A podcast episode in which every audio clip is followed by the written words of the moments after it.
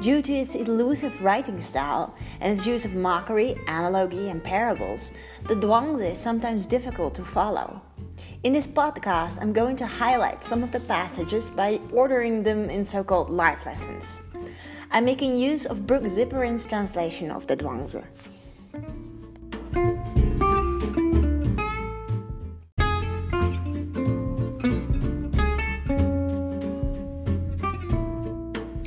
Lesson 2 When we place too much stock in our beliefs, we fail to see that this might also be a that. Sometimes we are so closed minded that we label people and cannot see somebody or something in a different way. Children see a chair as a train or a place to hide under, or as the top of a mountain on which you can stand. We see it as a chair that you can sit on. Nothing more. But this might prevent us from, care, from carefree wandering and adequately responding to the world. The Zhuangzi says in 216, this is also a that. That is also a this. That posits a this and a that, a right and a wrong of its own. But this also posits a this and that, a right and a wrong of its own. So is there really any that versus this, any right versus wrong? The world and human beings have a multiplicity of nuances that language fails to capture. The Zhuangzi urges, urges us to use language in a looser sense, which brings us to lesson 3.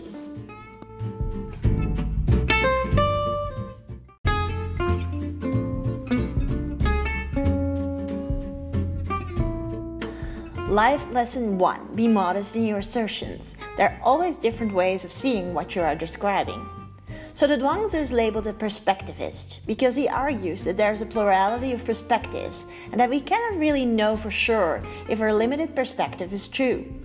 In 1.5, the Zhuangzi says, A small consciousness cannot keep up with a vast consciousness. Short duration cannot keep up with long duration. How do we know? The morning mushroom knows nothing of the noontide.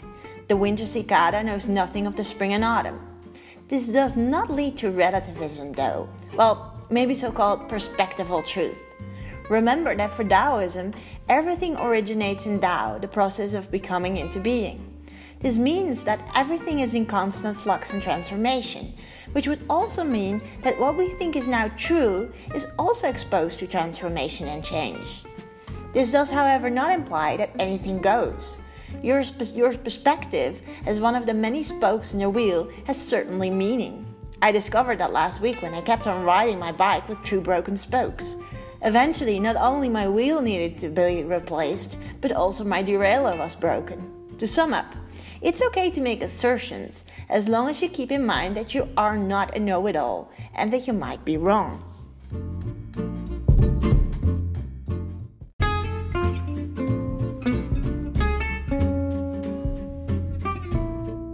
Lesson 3 Language is for communication, not for bickering or declaring war.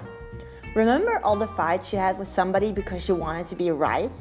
Well, this is kind of self defeating because even if the other would in the end say that you're right, the clash of words, the yelling, the accusing will most of the time leave you not feeling too good about the whole situation. The Zhuangzi urges you not to fight for your truth, but to be open to alternatives, nuances, and different perspectives. The Zhuangzi says in 234 uh, The great course is unproclaimed. Great demonstration uses no words. Great humanity is not humane.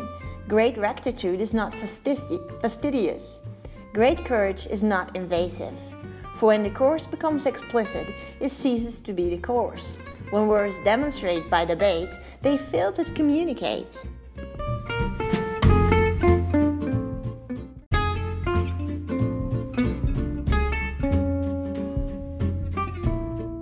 Lesson 4 A great teacher is someone who self empowers you.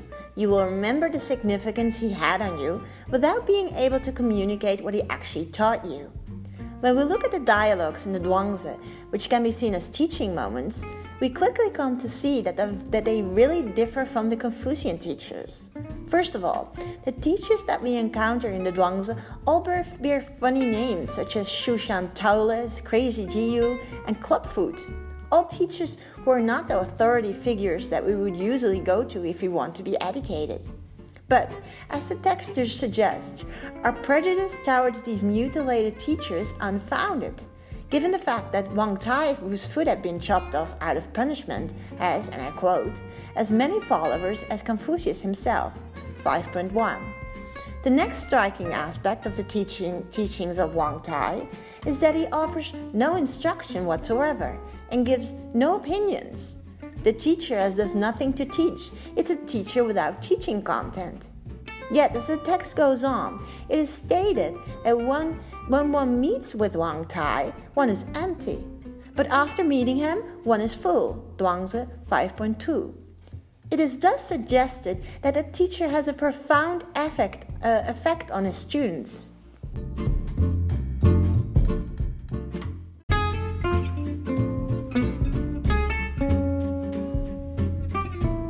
Lesson 5 Controlling others is letting yourself be controlled. We all know somebody around us who, is very who has a very controlling personality.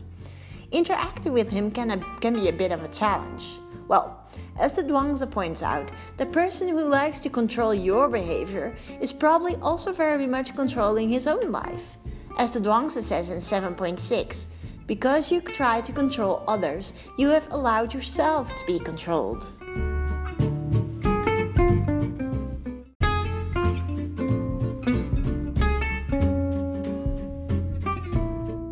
Lesson 6 Embrace the endless transformation of your body.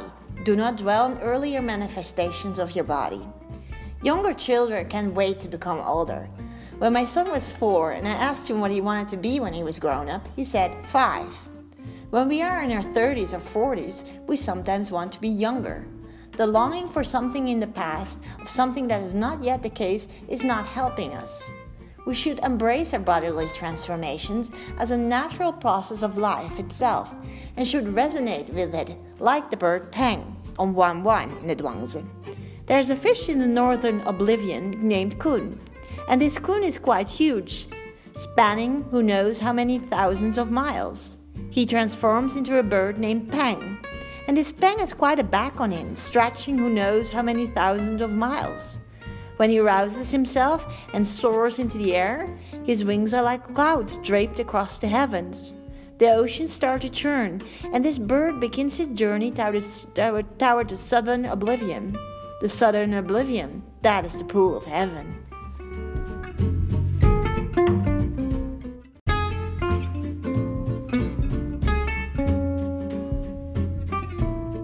Lesson 7 It's okay when you're not going anywhere.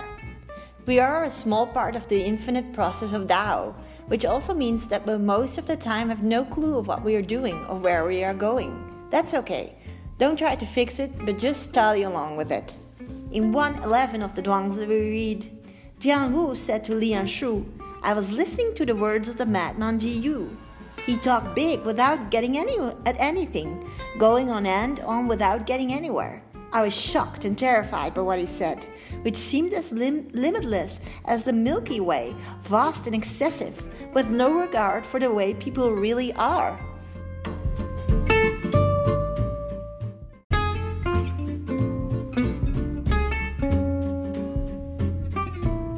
Lesson 8 Be a skeptic, but a modest one. The Zhuangzi is often classified as a skeptic thinker because he doubts the ability of language to assert the truth. But a real skeptic is, like Spinoza says, kind of dumb, because he will say that the truth does not exist, and this is true. Very self defeating. The Zhuangzi's use of skepticism is actually a therapeutic tool to make you, as the reader, question your beliefs and convictions.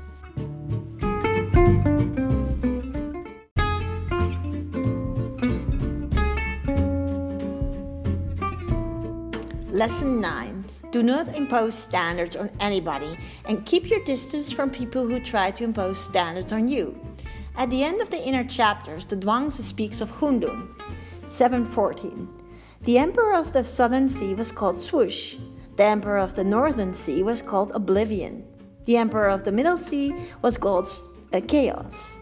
Swoosh and Oblivion would sometimes meet in the territory of Chaos, who always attended to them quite well they decided to repay Chaos for his virtue. All men have seven holes in them, by means of which they see, hear, eat, and breathe, they said.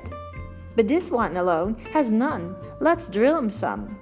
So each day they drilled another hole. After seven days, chaos was dead. This parable shows us that we should not try to impose standards on other, others just because we, we think that they are not normal enough or do not agree with the picture we have in mind. However, Hundun's mistake is actually that he let Swoosh in Oblivion kill him. The sage does not, does not let himself be penetrated from the outside. He keeps, he keeps his mind empty and his enemies at distance.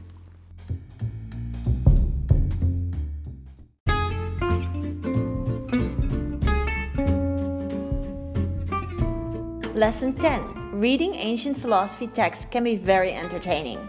Humor and playful language is actually a very good way of making your point. So instead of giving arguments, you can also make your philosophical point clear by making a joke.